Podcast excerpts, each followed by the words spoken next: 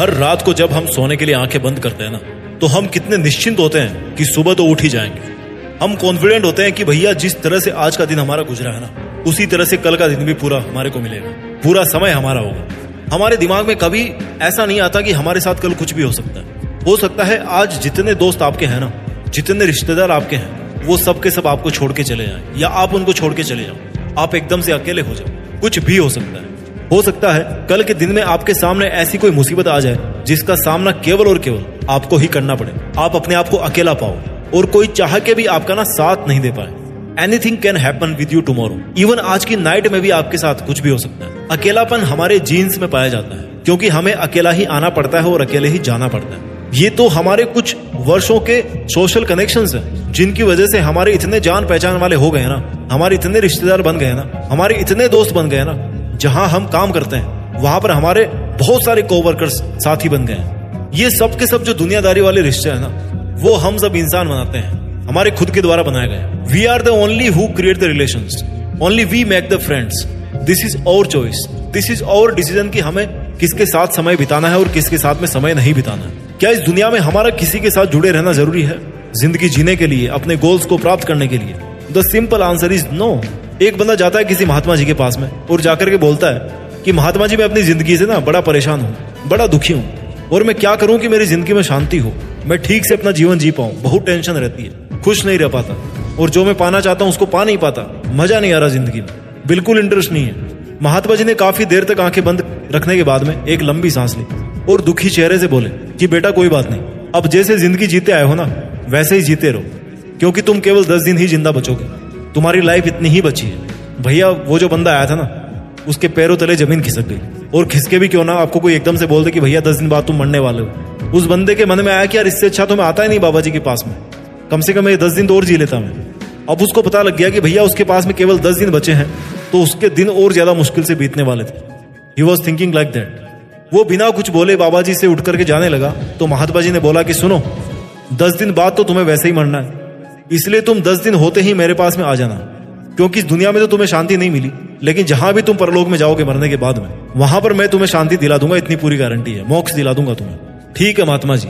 आदमी ने दुखी मन से बिना महात्मा जी की ओर देखे हुए, ऐसा बोल करके अपने कदम वापस अपने घर की तरफ़ बढ़ा लिए। कुछ समय तक तो वो बहुत ज़्यादा दुखी रहा। उसको समझ नहीं आया कि यार क्या करूँ, क्या नहीं करूँ, किसको बताऊँ, कहाँ जाऊँ। लेकिन उसके बाद में जो उसका हर चीज़ को देखने का नज़रिया था ना, वो बदल गया। उसने केवल उन कामों पर फोकस किया जो वास्तव में उसके लिए ज़रूरी थे।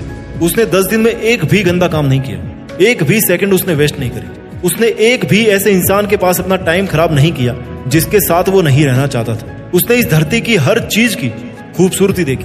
पेड़ कितने हरे हैं, बच्चे खेलते हुए कितने अच्छे लगते हैं, चाँद कितना खूबसूरत है, पक्षियों की आवाज़ कितनी मधुर है, शाम की सुनहरी रोशनी में कितना सुकून है, हवा कितनी अच्छी महसूस होती है। उसने हर उस छोटी से छोटी चीज़ को महसूस किया, जो आज तक उसने कभी नहीं किया था। क्योंकि उससे वो सब चीज़ें ना, वो सब फीलिंग्स वो सब नज़ारे दूर होने वाले थे। और जब कोई चीज़ हमसे दूर होती है ना, हमेशा के लिए वो भी तो हमें उसकी अहमियत तभी पता पड़ती है, क्योंकि हमें कभी रियलाइज़ नहीं होती कि उसके बिना हम कभी रह सकते हैं, या कभी वो चीज़ हमसे दूर भी चली जाएगी। उसने हर एक पल बिना किसी टेंशन के बहुत ज़्यादा सुकून के साथ में निकाला। उसको फ़र्क नहीं पड़ रहा था कि उसके पास में पैसे कम थे, कार नहीं थी उसको कोई फ़र्क नहीं पड़ रहा था कि वो किराए के छोटे से मकान में रह रहा था। उसको कोई फ़र्क नहीं पड़ रहा था कि कौन उसके बारे में क्या बोल रहा है, क्या सोच रहा है, कितनी बुराई कर रहा है, कौन उसकी बड़ाई कर रहा है, कौन उसको गाली दे रहा है, कौन उससे प्यार कर रहा है। वो इन सब चीज़ों से परे उठ चुका था। केवल एक सच्चाई को इतना करीब से जानने के बाद में ना, उसकी ज़िंदगी पूरी तरह से दस दिन के लिए बदल चुकी थी। उसने अपनी ज़िंदगी के वो जो दस दिन थे ना, वो इस तरह से जिए मानो, वो पूरी ज़िंदगी इस तरह से नहीं जी पा रहा था। दस दिन होते ही वो अपने घर वालों को बिना कुछ बोले उसी शांत मन से महात्मा जी के पास पहुँच गया। क्योंकि उसका अपने घर वालों से भी मोह इसलिए उठ गया था कि भैया, ये लोग भी है ना, वो भी किसी ना किसी दिन जाएँगे। और वैसे भी मुझे बिना बताए जाना ही था। तो चलते हैं क्या फ़ायदा बताने का अब। कम से कम कुछ घंटे और चैन से जी लेंगे। एक ना एक दिन तो इनको भी वैसे ही जाना ही है। और उसने पैसों वगैरह की सब व्यवस्था कर दी थी। इसलिए अब उसको कोई भी टेंशन नहीं। थी उसने वो मिनिमम से मिनिमम काम किए जो ज़रूरी थे। और अपने आप को हर अटैचमेंट से दूर रखा। बाबा जी ने उसके पहुँचते ही पूछा कि आगे बेटा? हाँ बाबा जी उस आदमी ने नज़रें उठाकर एक मुस्कान के साथ में बाबा जी को जवाब दिया, डर तो नहीं लग रहा तुम्हें कि आज तुम्हारा आखिरी दिन है जीवन में? नहीं बाबा जी मुझे बिल्कुल डर नहीं लग रहा। क्यों भाई? तुम्हारे तो बहुत सारी प्रॉब्लम थी दस दिन पहले कि बाबा जी मेरी इतनी समस्या है, मैं क्या करूँ? जी नहीं पा रहा। बाबा जी ने एक तिरछी मुस्कान के साथ पूछा।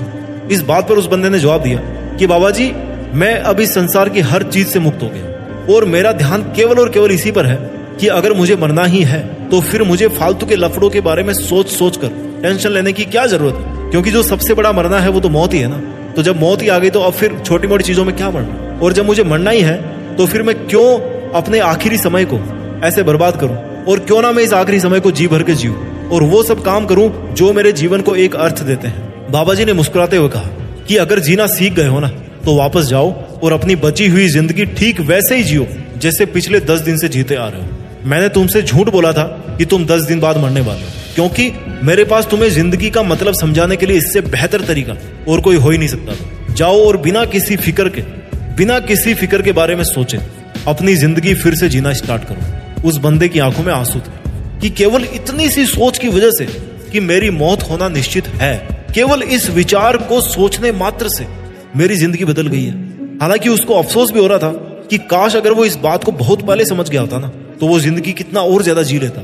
बट थैंक गॉड कि अब भी उसके पास में ज़िंदगी बची थी जीने के लिए। लेकिन वो बहुत आगे की सोचे बिना केवल आज की लाइफ जीने में यकीन रखेगा। काश काश हमें बचपन में ये चीज़ सिखाई जाती कि हम इस बात को कभी ना भूलें कि हमारी मौत होना निश्चित है। काश इस मंत्र को हम हमेशा याद रखते कि जब हमारी लाइफ की वैलिडिटी अनलिमिटेड नहीं है तो फिर हमारी समस्याओं की वैलिडिटी अनलिमिटेड कैसे हो सकती है? हमारी सोच फालतू में इतनी अनलिमिटेड क्यों हो सकती है कि मैं अब मैं क्या करूँ? कहाँ फंस गया? यार problem is just little part of your life and the life duration is very very very very small part very very small part on the time scale of universe अकेला कौन नहीं है? ये सूरज अकेला है, ये चाँद अकेला है। यहाँ तक कि आपकी जो समस्या है ना, वो भी अकेले ही है। अरे, ऐसे सोचिए कि जो समस्याएँ आपकी लाइफ में आई है, वो इतनी अकेली थी कि उनको किसी को अपनाना पड़ा, अपनी ज़िंदगी बिताने के लिए, अपना जीवन निकालने के लिए। हर कोई अकेला है। अकेले सब है। अकेले आए थे और अकेले जाना पड़ता है। अपनी ज़िंदगी की धुन को खुद ही बजाना पड़ता है। और ये जो मुश्किलों का और अकेलेपन का ताना बाना है ना, ये केवल हमारा नज़रिया है। नज़रिए के अलावा और कुछ नहीं है। इस दुनिया में कोई एक कण ऐसा दिखा दो जो अकेला नहीं है। हर एक कण का अपना एक अलग अस्तित्व है। अपनी एक अलग पहचान है। और जब कण कण अलग होते हैं ना तो इंसान तो बहुत सारे कणों से मिलकर के बना है। उसकी ज़िंदगी में बहुत सारी चीज़ें आना लाजमी है और उसका अकेला होना भी लाजमी है। समय बहुत तेज है और ज़िंदगी बहुत छोटी है। लेकिन कुछ करना चाहो ना तो उसके लिए ज़िंदगी से बेहतर कोई और मौका नहीं हो सकता। इंसानी जीवन में पैदा होना एक प्रिविलेज के साथ में पैदा होने के बराबर है। बिकॉज़ हमारे पास में सोचने की ताकत है, अपने विचारों को व्यक्त करने की ताकत है, अपनी ज़िंदगी को सुधारने की ताकत वो पावर है हमें इंसानों को। हमारे पास में उन चौरासी लाख जीव जंतुओं की प्रजातियों की तुलना में ऐसा कुछ है जो उनमें नहीं है। हमारे में इंटेलेक्चुअल है विल पावर है डिसिप्लिन है। और सबसे खास बात की हमें ये सब समझ में भी आता है कि ये सही और ये गलत है। बहुत सारी खूबियाँ हैं जो केवल और केवल इंसान होने के बाद ही आपको मिलती है। अगर आप अपनी ज़िंदगी में बहुत अकेलापन महसूस कर रहे हो ना तो इस बात को अच्छी तरह से याद रखिए कि काफिले अक्सर उनके पीछे ही होते हैं, जिनके घुटनों में अकेले दौड़ने की ताकत होती है, अकेले चलने की ताकत होती है और मुश्किल से मुश्किल घड़ी में भी ना, अकेले ही अपने घुटनों से रेंगने की आदत होती है। अपना ख्याल रखिए, आगे बढ़ते रहिए। अकेले रहकर भी देश में अपना नहीं, बल्कि दुनिया में देश का नाम कीजिए। जय हिंद वंदे मातरम।